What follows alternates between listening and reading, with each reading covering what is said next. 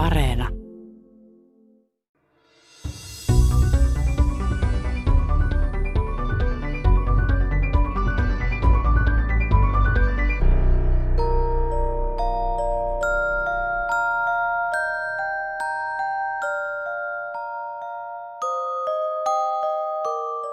Tuikit tuikit tähtönen, iltaisin sua katselen.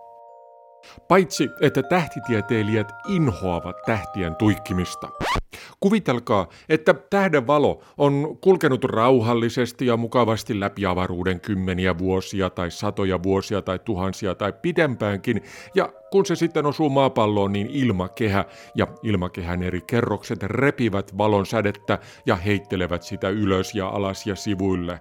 Kun tähteä katsoo sitten kaukoputkella, niin se ei olekaan enää sellainen nätti, melkein pistemäinen kohde, vaan epämääräinen valotäplä, joka liikkuu joka suuntaan koko ajan. Sitä se tähden tuikkiminen on, ihan kauhea katsottavaa. Ja kaiken lisäksi ällöttävä ilmamassa tässä päällämme leikkaa osan säteilystä pois – No, tietystikin meidän kannalta on ihan hyvä asia, että esimerkiksi vaarallista ultraviolettisäteilyä auringosta ei pääse tulemaan ilmakehän läpi, mutta tähtitieteilijän kannalta se on tosi tylsää, kun ilmakehä suodattaa pois osan, tai siis tosiasiassa aika ison osan tähden valossa olevasta tiedosta. Ilmakehästä ei ole mitään muutakaan iloa, paitsi että siinä on ilmaa ja sitä voi hengittää. Jos tähtiä halutaan tutkia kunnolla ja niin kuin aikuisten oikeasti, niin sitten pitää mennä yksinkertaisesti ilmakehän ulkopuolelle avaruuteen. Uh, we're just sliding into the intersector camera now. Uh, closure zero control, point one, maybe less. Tässä Tiedeykkösessä mennään avaruuteen ja tutkitaan avaruusteleskooppeja ja erikoisesti uutta James Webb-avaruusteleskooppia, joka laukaistaan nyt parin viikon päästä avaruuteen. Ääneen pääsevät ihan kohta tutkijat ja insinöörit, jotka ovat tehneet tätä upeaa laitetta ja jotka pääsevät sitä pian käyttämään ja jotka laukaisevat sen kohta avaruuteen siis tarkkaan ottaen 22. päivä joulukuuta, jos kaikki menee hyvin. It's quite emotional. I, I've seen pieces of web over the years, but I had never seen the full observatory before it came to French Guiana. Tout est différent. L'objet, le satellite est différent. Ses missions seront uniques et ce sera une chronologie finale euh, assez particulière également. And Houston, the uh, center of the intersector camera is just above the star trackers now, uh, moving real nice and slow, just like in the SES. Copy. Mutta otetaan aluksi hieman takapakkia ja käsitellään avaruusteleskooppi Hubble, siis James Webb-teleskoopin eräänlainen edeltäjä. Hubble eli Hubble ei suinkaan ole ensimmäinen avaruusteleskooppi, vaan ihan ensimmäinen oli laite nimeltä OAO-2 eli Orbiting Astronomical Observatory vuonna 1968. Tällaisesta ilmakehän ulkopuolella olevasta havaintolaitteesta oli haaveiltu jo avaruusajan alusta alkaen, ja etenkin sitten kun kunnolla ymmärrettiin, että ultraviolettivaloa ja infrapunaa ja esimerkiksi röntgen- ja kammasäteitä, niitä voidaan havaita kunnolla vain avaruudessa, niin havaintolaitteita suunniteltiin sitten ja lähetettiin taivaalle 1970-luvun alusta alkaen. Kun avaruussukkulaa alettiin suunnitella tuolloin samoihin aikoihin, siis 70-luvun alussa, niin tutkijat ehdotti silloin uudenlaista avaruusteleskooppia, joka olisi niin iso kuin sukkulan rahtiruumaan mahtuu. Se tehtäisiin myös modulaariseksi ja sellaiseksi, että astronautit voisivat korjailla sitä kätevästi. Eli siis sukkula nousisi avaruuteen, nappaisi teleskoopin robottikäsevarrella ruumaan ja siellä sitä voitaisiin sitten rempata ennen kuin teleskooppi vapautetaan uudelleen avaruuteen entistä ehompana. Ja niin tehtiin. Teleskoopille annettiin nimi Hubble, tähtitieteilijä Edwin Hubblen mukaan, ja se oli tarkoitus ottaa käyttöön vuonna 1983, mutta niin kuin no, melkein aina tällaisissa hankkeissa tuli sitten kaiken näköisiä ongelmia. Ongelmia oli tekniikassa ja oli rahoituksessa ja kaiken näköisessä muussakin. Ja kun sitten laukaisupäivä oli viimein lähellä, niin sitten avaruussukkula Challenger otti ja räjähti. Tapahtui traaginen onnettomuus ja kaikki tulevat kyydit sukkulalavaruuteen, niitä siirreltiin sitten hamaan tulevaisuuteen ja suuri osa unohdettiin kokonaan. Onneksi Hublea ei kuitenkaan unohdettu, vaan se vietiin sukkulalla kiertoradalle sitten huhtikuussa 1990. Four, three, two, one. And we have liftoff. Liftoff of the Space Shuttle Endeavour on an ambitious mission to service the Hubble Space Telescope.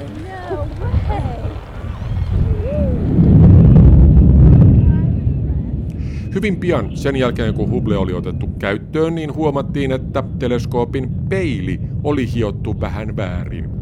Mitä tehdä? No, siihen keksittiin sitten apu, erityinen korjauspeili härveli, ja onneksi avaruusteleskooppi oli tehty huollettavaksi, eli tämä härveli pystyttiin viemään ylös teleskooppiin, ja näin näkö pystyttiin parantamaan, ja kun tuo koko korjauslaitteisto oli saatu tehtyä, niin sitten tosiaan avaruussukkula Endeavour nousi joulukuussa 1993 avaruuteen asentamaan Hubblelle piilolaseja.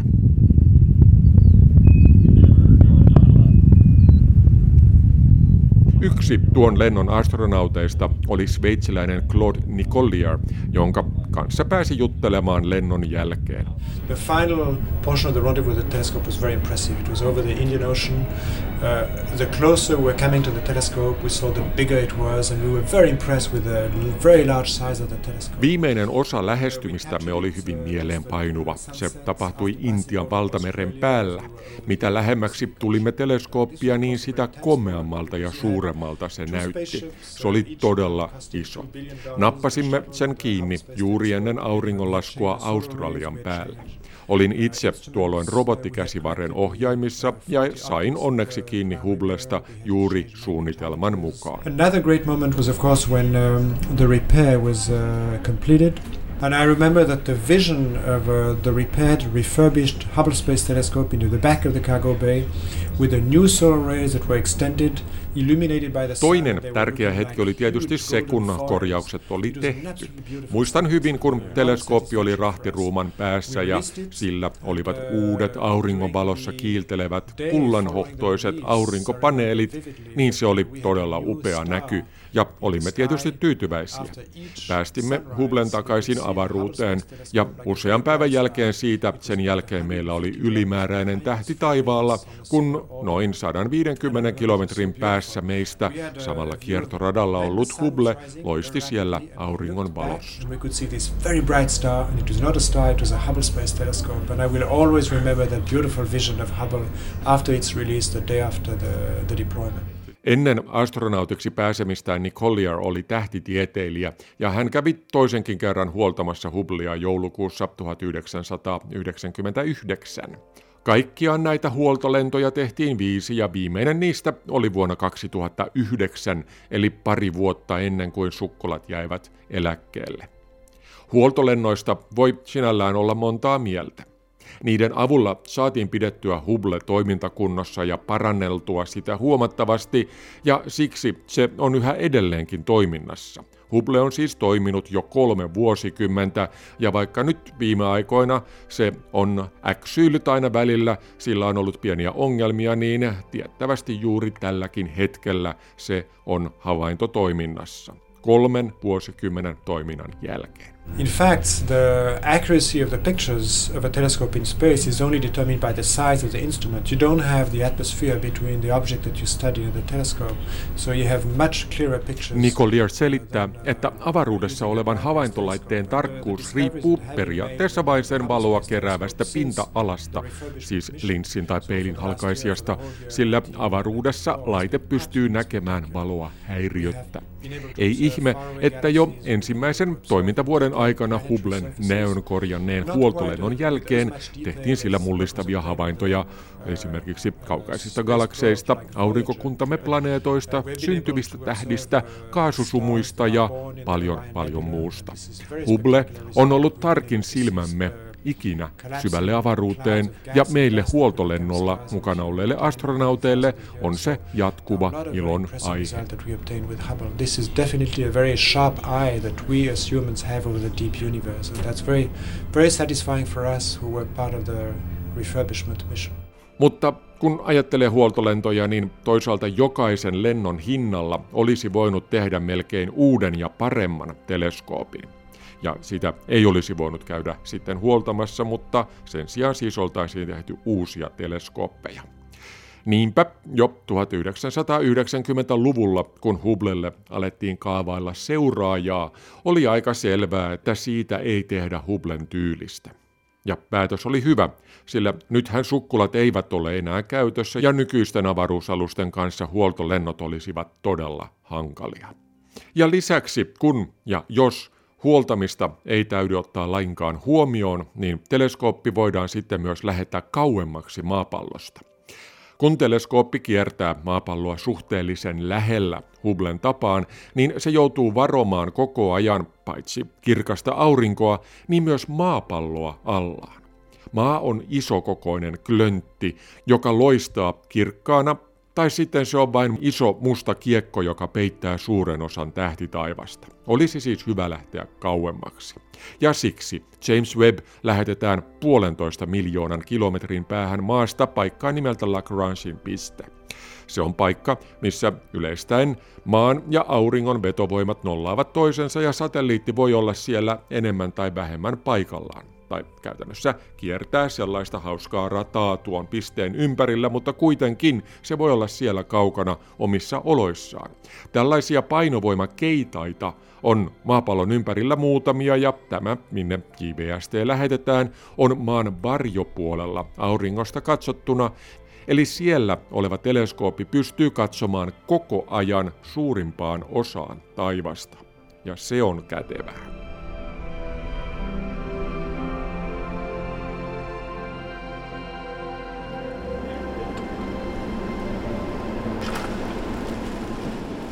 Ja nyt pikakelaus viime marraskuun alkuun, kun pääsin tutustumaan Webb-teleskooppiin Ranskan Guajanassa Kurun avaruuskeskuksessa.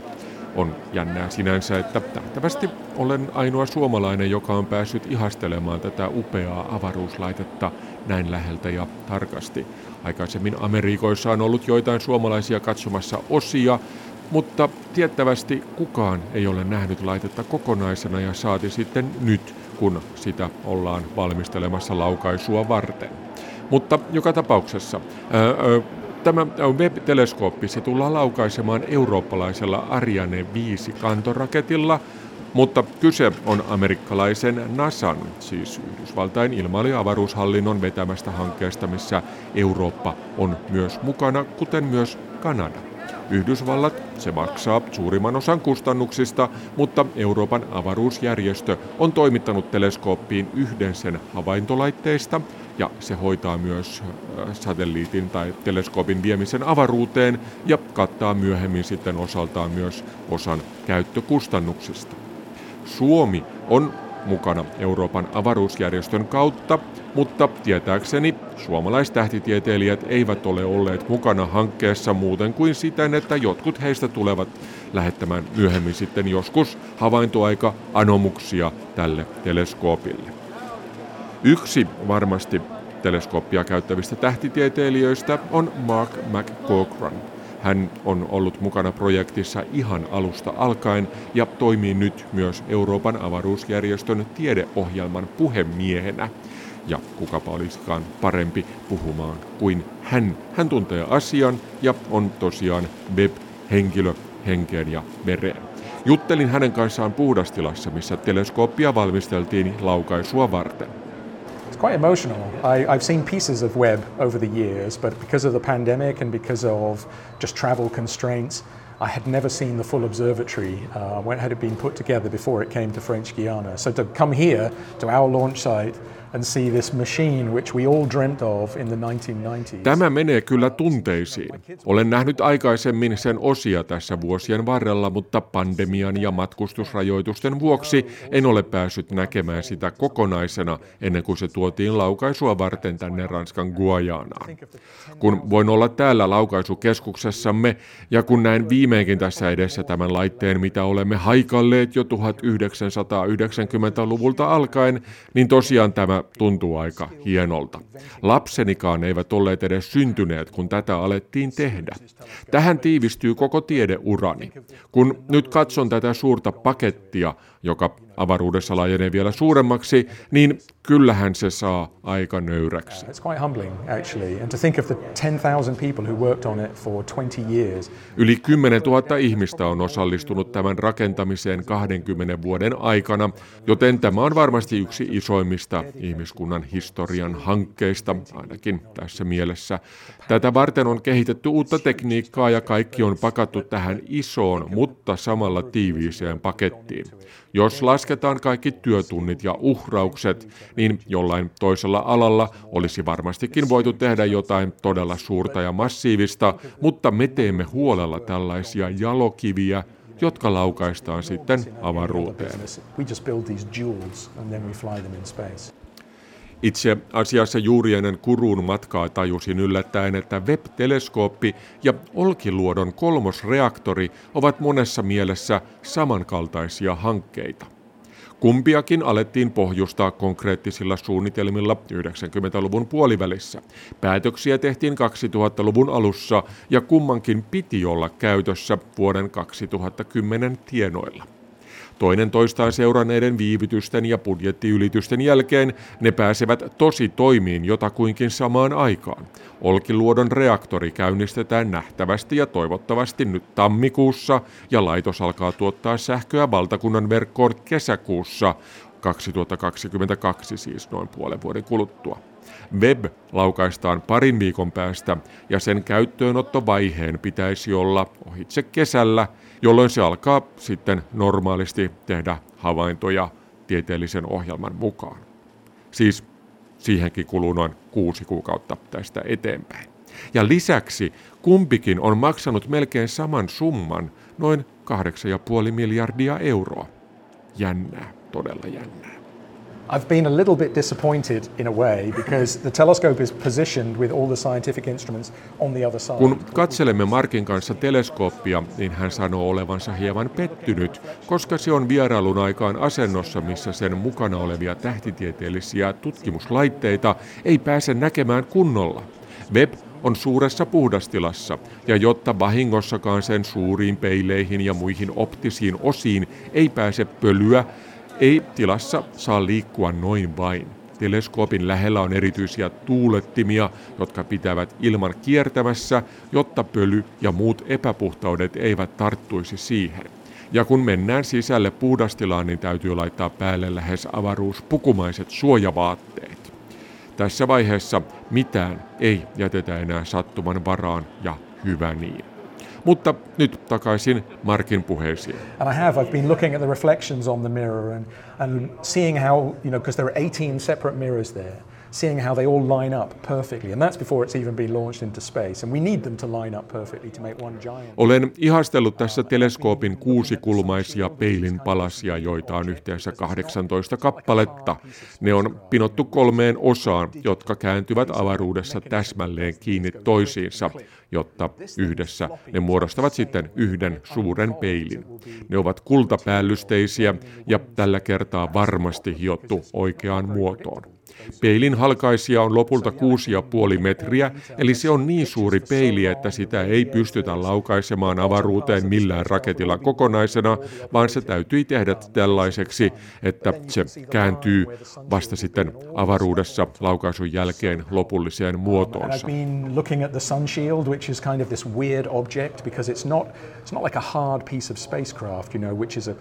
Digital, a piece of me- mechanism that does this, goes click and click. This thing is floppy, it's like a sail, and it, when it un- Toinen tärkeä osa on aurinkosuoja, joka on monikerroksisen purjeen kaltainen rakennelma. Sekin avautuu vasta avaruudessa. Se ei ole, kuten monet muut avaruusalusten osat, jotka vain avautuvat ja lukittuvat paikalleen, eli siis klik ja klak, vaan tämä on tosiaan kuin purje. Se on kangasmaista ainetta, joka venytetään auki ja se saattaa lerpattaa ja kupruilla siinä avaamisen aikana. Siinä on viisi kerrosta ja vaikka sitä on testattu valtavasti täällä maan pinnalla, ei tällaista ole koskaan käytetty aikaisemmin avaruudessa. Details. I've seen pictures for so long, the radiators, the bottom part of the spacecraft will all be warm. It will all be operating um.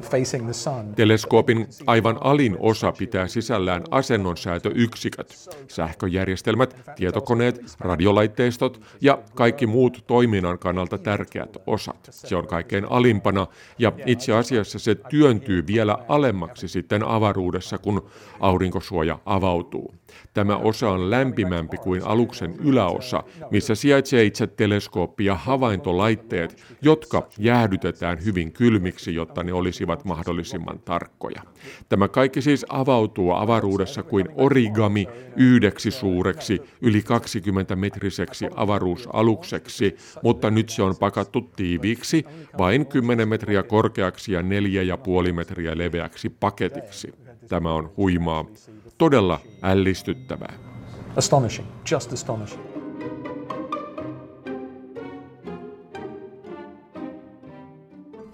JVSTtä on rakennettu ja testattu eri puolilla Yhdysvaltoja, mutta keskuspaikka on ollut NASAn Goddardin avaruustutkimuskeskus pääkaupunki Washingtonin luona. Kurun avaruuskeskukseen teleskooppi tuotiin laivalla, kuitenkin Kaliforniasta, Northrop Grumman yhtiön tiloista, ja se saapui Ranskan Guajanaan lokakuun 12. päivänä. Sen jälkeen se otettiin pois kuljetuslaatikostaan ja sitten ennen kaikkea sähkösysteemit ja tiedonsiirtolaitteet testattiin vielä kerran perusteellisesti. Käyntimme aikaan marraskuun alussa oli pieni hengähdystauko tässä prosessissa, jolloin teleskooppia ehdittiin sitten esitellä myös lehdistölle ja projektiväki myös ennätti kertomaan siitä kaiken näköistä jännää. NASAn puolelta toimia Kurussa johti ja johtaa Mark Voiton. Uh, I think this is a once in a lifetime event, and uh, being here with the telescope in its final configuration, ready to be integrated to the launcher, is the most exhilarating part of my life. Tämä on ainutlaatuinen kokemus olla täällä ja voin kyllä sanoa, että kun voin olla täällä laukaisuvalmiin teleskoopin kanssa ja liin, kiinnittää se pian kantoraketin nokkaan, niin tämä on kyllä elämäni eräs kohokohdista. We peaked at around 214 people, uh. Meitä oli parhaimmillaan heti saapumisen jälkeen täällä 240 amerikkalaista, mutta nyt meitä on satakunta. Joulukuussa saamme vielä noin 20 henkilöä lisää, kun teleskooppia kiinnitetään rakettiin.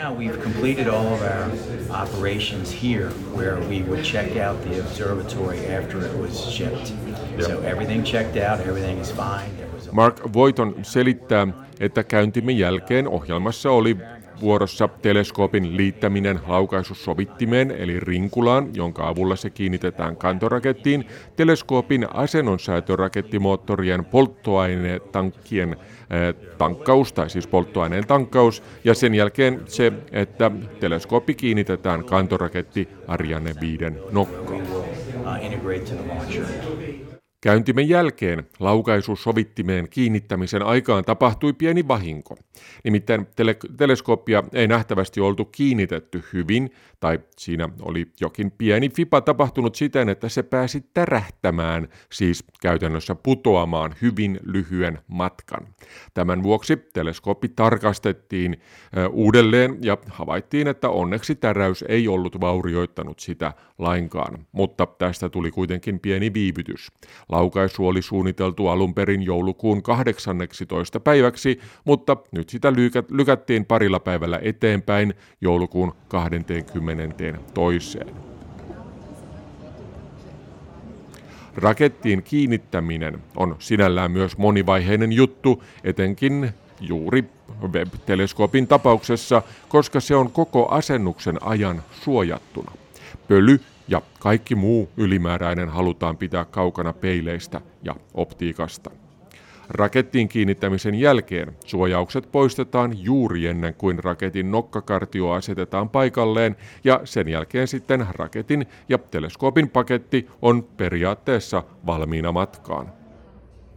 Mutta sitä testataan taas. Laukaisua harjoitellaan vielä uudelleen ja uudelleen ja vasta sitten kun kaikki on varmasti kunnossa, siirretään raketti päivää ennen laukaisua laukaisualustalle ja sitten tosiaan 22. joulukuuta nykysuunnitelman mukaan se laukaistaan matkaan.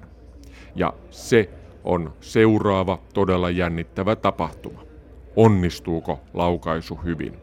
Incredible launcher, the Ariane 5. It's very reliable. Uh, it has a tremendous pedigree.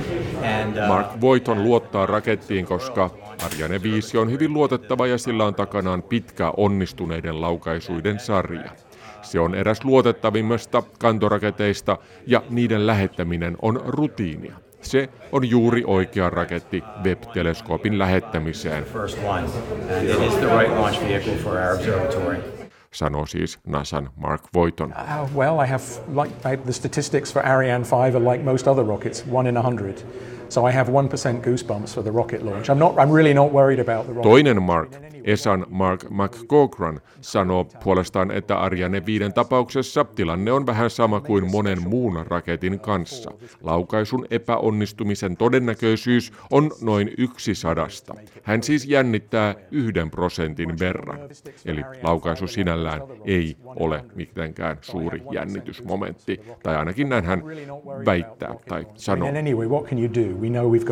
Incredibly talented people at Arianespace and at ESA who have worked Ja mitä me voisimme itse asiassa tehdä? Meillä on hyvät tiimit laukaisuyhtiö Arianespaceissa ja ESassa, NASassa ja muualla. Olemme testanneet ja harjoitelleet vuosia, jotta laukaisu sujuisi hyvin. I'm much more nervous personally about the deployment because we need it to unfold, and if it only half unfolds, it won't work properly. It won't work at all. Olen paljon huolestuneempi siitä, että avautuuko teleskooppi kunnolla avaruudessa.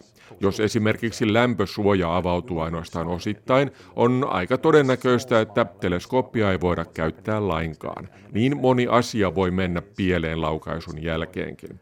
Tietysti laukaisukin jännittää. Sen aikana voi tapahtua jotain, mutta en hymyile vielä sitten, kun laukaisu on onnistunut. Tai no, silloin on jo pieni hymy, mutta sitä mukaan kun teleskoopin avaaminen menee eteenpäin, niin hymy tulee levenemään. Lämpösuojan auki saaminen on kaikkein tärkeintä, koska kun se on auki, niin tiedämme, että pystymme käyttämään teleskooppia, vaikka joku peili ei olisikaan mennyt paikalleen tai joku mittalaitteista ei toimisi suunnitellusti. Lämpösuoja on kaikki. The sun shield is everything. Uh, there are some contingency plans for uh, some of the deployments that uh, may not go as planned, and uh, that's all been rehearsed. In some cases, we have no NASAn puolelta lohdutellaan tässäkin. Mark Voiton sanoi, että avaamista on harjoiteltu ja erilaisia vikatilanteita on koitettu pohtia jo etukäteen hyvin, hyvin paljon. Jos avaaminen ei mene ensi yrittämällä juuri siten kuten suunniteltiin, niin aikaa uusiin yrityksiin on sen jälkeen. Ainoa tapahtuma, jonka sujuminen juuri suunnitellusti oikeaan aikaan on tärkeää, on aurinkopaneelien avaaminen heti lennon alussa. Kun paneelit on auki, siis aurinkopaneelit on auki ja teleskooppi saa sähköä, niin tilanne on hallinnassa. Sen jälkeen on aikaa ja on kokemusta ja on asiantuntijoita, joten saamme kyllä lämpösuojankin auki. time and expertise and planning should get us through a successful deployment. Kaikesta vakuuttelusta huolimatta tämä avautumisprosessi kyllä hieman huolettaa, sillä siinä on kaiken kaikkiaan 344 kriittiseksi luokiteltua tapahtumaa. Niiden kaikkien täytyy mennä oikein. Ensin aurinkopaneelit auki, sitten lämmönsäteilin ja antennit, sitten iso lämpösuoja, joka on pakattuna nyt laukaisun aikaan pitkien teleskoopin sivulle pystyyn käännettyjen puomien sisään. Puomit avautuvat, mistä ponnahtaa sivuille tukibarret. Lämpösuoja venytetään koko leveydelleen näiden tukibarsien avulla, ja sitten kun se on täysi leveydellään, niin suoja levittäytyy paksuussuunnassa siten, että sen viisi eri kerrosta napsahtavat hieman irralleen toisistaan.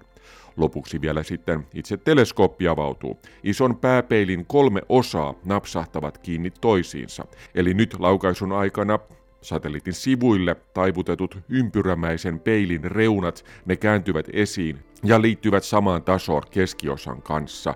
Niiden takana oleva tukimekanismi lukittaa osat kiinni toisiinsa millimetrin murtoosien tarkkuudella.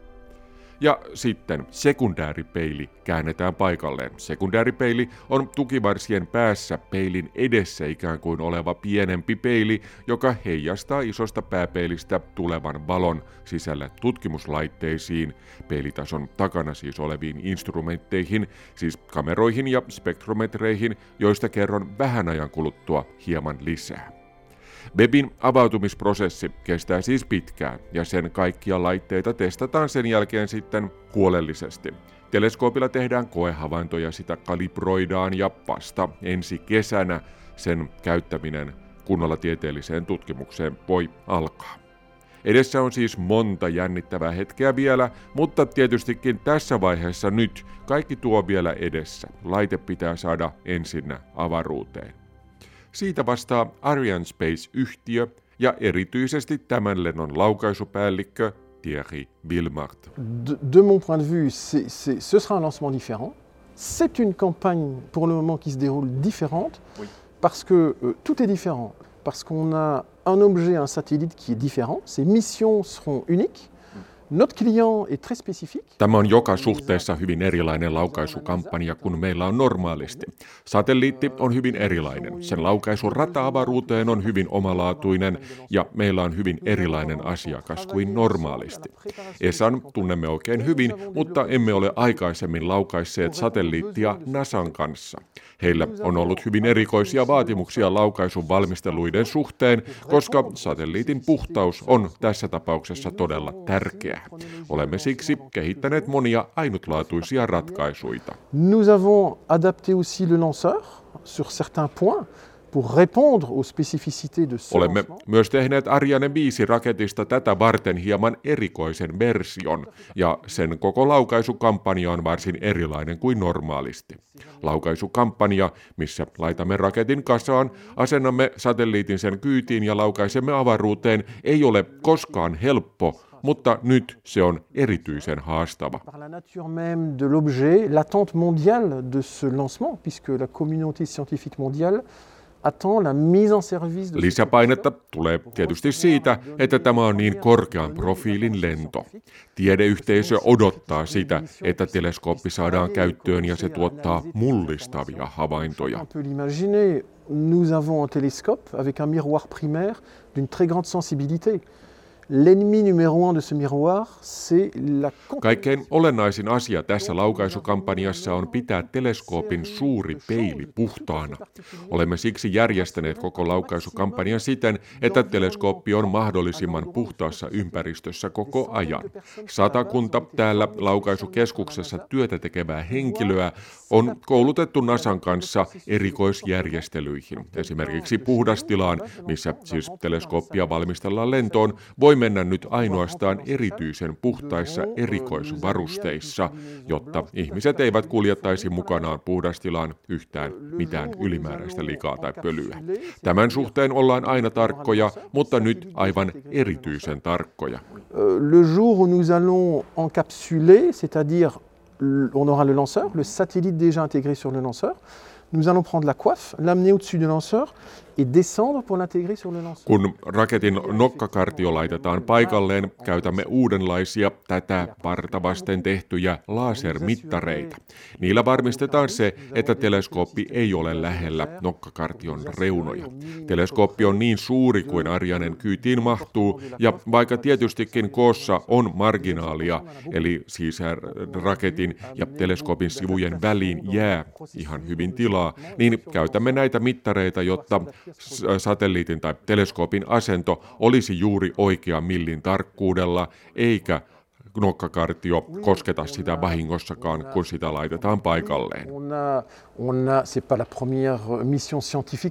Tieteellisten hyötykuormien laukaisuissa on aina erikoisjärjestelyitä ja olemme tottuneita niihin, mutta tässä vaatimukset ovat tosiaan aivan omaa luokkaansa. Niinpä. Mutta miten on? Onko laukaisujohtaja hermostunut laukaisun aikana? Thierry Villemar. Je pense qu'on est toujours nerveux lors d'une chronologie finale. Il y a tellement de choses qui sont mises en œuvre au même moment. Olemme aina laukaisun lähestyessä hermostuneita, koska silloin niin monta asiaa tapahtuu samanaikaisesti ja kaiken pitää toimia täsmälleen.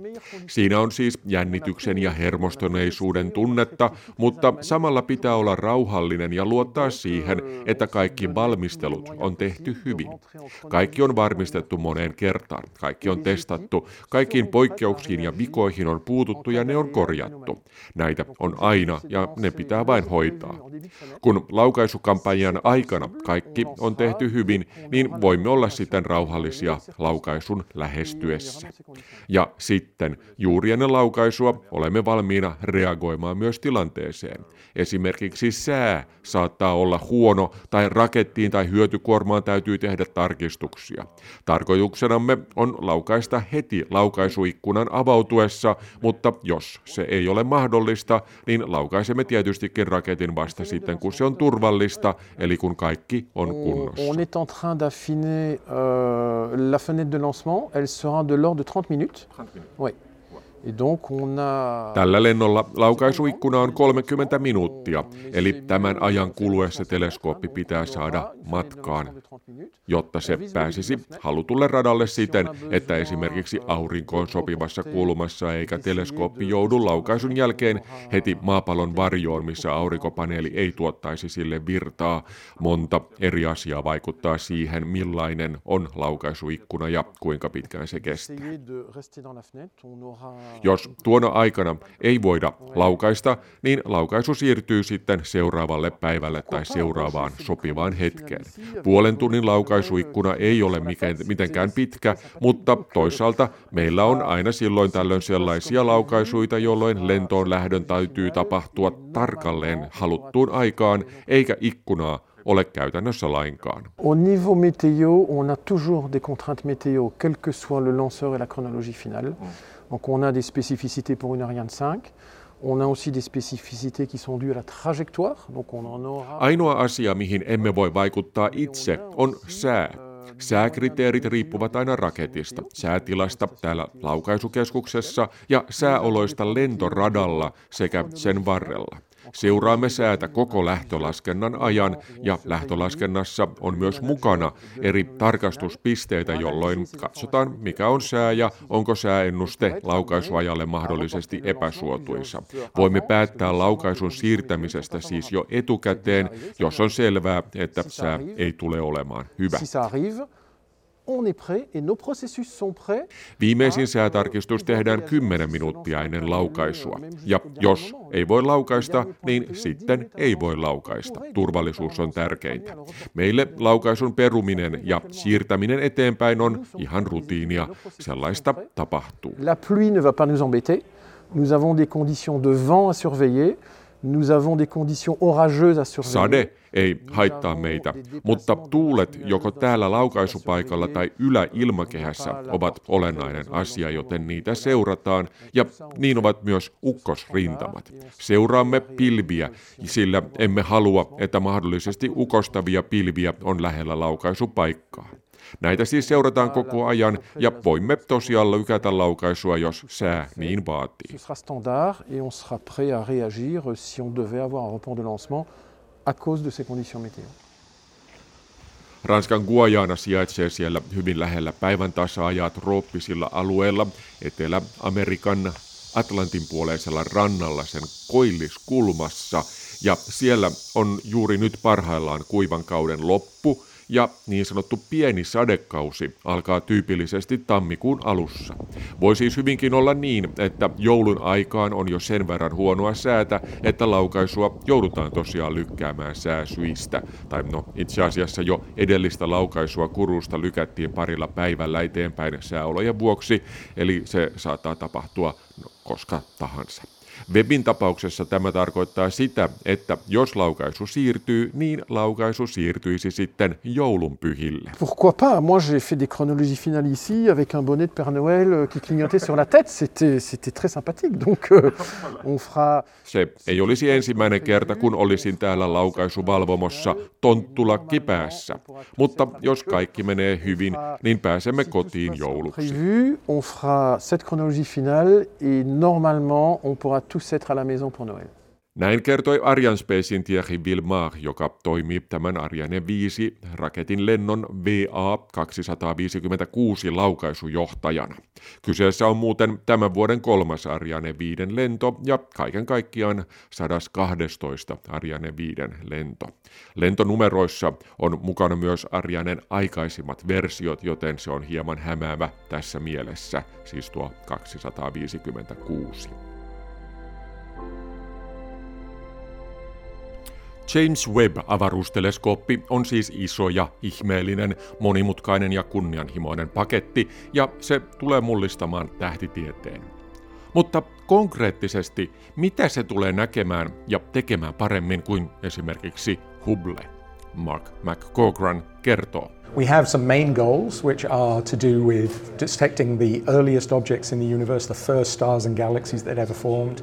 Have some very important. Meillä on päätavoitteita, kuten haluamme havaita kaikkein varhaisimpia kohteita koko maailmankaikkeudessa, siis ensimmäisenä kehittyneitä tähtiä ja galakseja, jotka ovat erittäin erittäin vanhoja, sekä tutkia eksoplaneettoja, tähtien siis muiden tähtien kuin auringon ympärillä olevia planeettoja.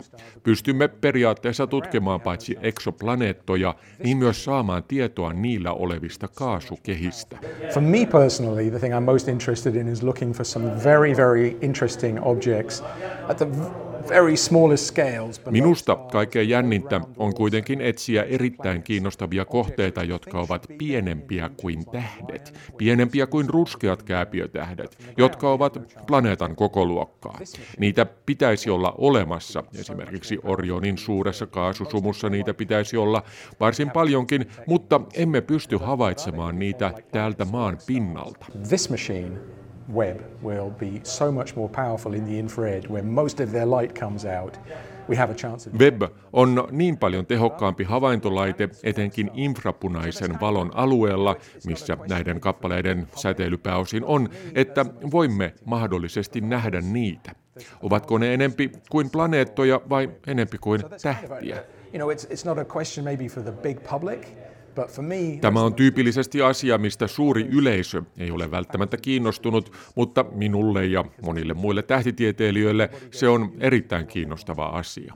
Kyse on tähtien kehityksen tutkimisesta ja siten myös oman aurinkomme paremmasta ymmärtämisestä.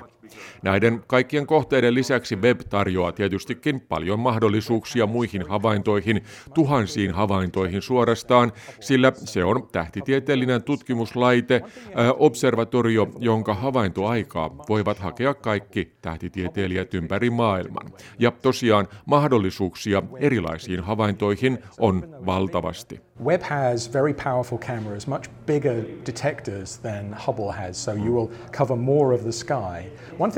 Webissä on tehokkaat kamerat ja suuremmat ilmaisimet kuin on esimerkiksi Hubble-avaruusteleskoopissa. Ää, Näillä pystyy näkemään isomman alueen taivasta kerrallaan. Täytyy kuitenkin muistaa, että Hubble tekee havaintojaan näkyvän valon alueella, mutta Webb ottaa kuviaan infrapunaisen alueella. Siis vaikka kuvat ovat isompia, ne eivät välttämättä ole paljon tarkempia. Sen sijaan voimme nähdä enemmän ja paremmin, koska käytämme eri aallonpituutta.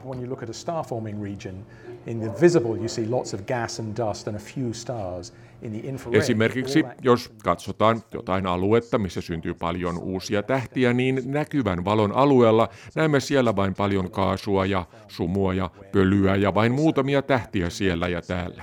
Kun käytämme infrapunavaloa, niin kaikki tuo kaasu ja pöly näkyy paljon vähemmän. Ja näin ollen näemme suoraan pilven sisälle ja siellä olevia kohteita, syntymässä olevia tähtiä. But also we have these amazing science machines called spectrographs which break the light down into their component parts and say, well this Kameroiden lisäksi meillä on erinomaiset spektrografit, joiden avulla voidaan hajoittaa valoa eri aallonpituuksiin. Pystytään siis paljastamaan esimerkiksi millaisia molekyylejä tai atomeita tai pölyä noissa tähtiä synnyttävissä pilvissä on. Kauniiden kuvien lisäksi saamme siis paljon muutakin kiinnostavaa tietoa. Tarkkaan ottaen JVSTssä on neljä tutkimuslaitetta, yksi spektrografi, yksi kamera ja kaksi enempi tai vähempi niiden risteytymää, ja ne sijaitsevat teleskoopissa ison peilin ikään kuin takapuolella, siellä missä on peilin polttopiste. Ja koska ne havaitsevat infrapunavaloa, eli siis käytännössä lämpösäteilyä, jäähdytetään nämä havaintolaitteet erittäin kylmiksi. Web tulee siis todellakin olemaan tehokas ja suorastaan mullistava laite, mutta samaan aikaan täällä maan pinnalla rakennetaan kuitenkin uusia jättimäisiä kaukoputkia, joilla luvataan myös nähtävän paljon samankaltaisia asioita. Ne ovat korkealla, jotta ilmakehän vaikutukset ovat mahdollisimman vähäisiä ja niiden kuvaa voidaan parantaa adaptiivisella ja aktiivisella optiikalla.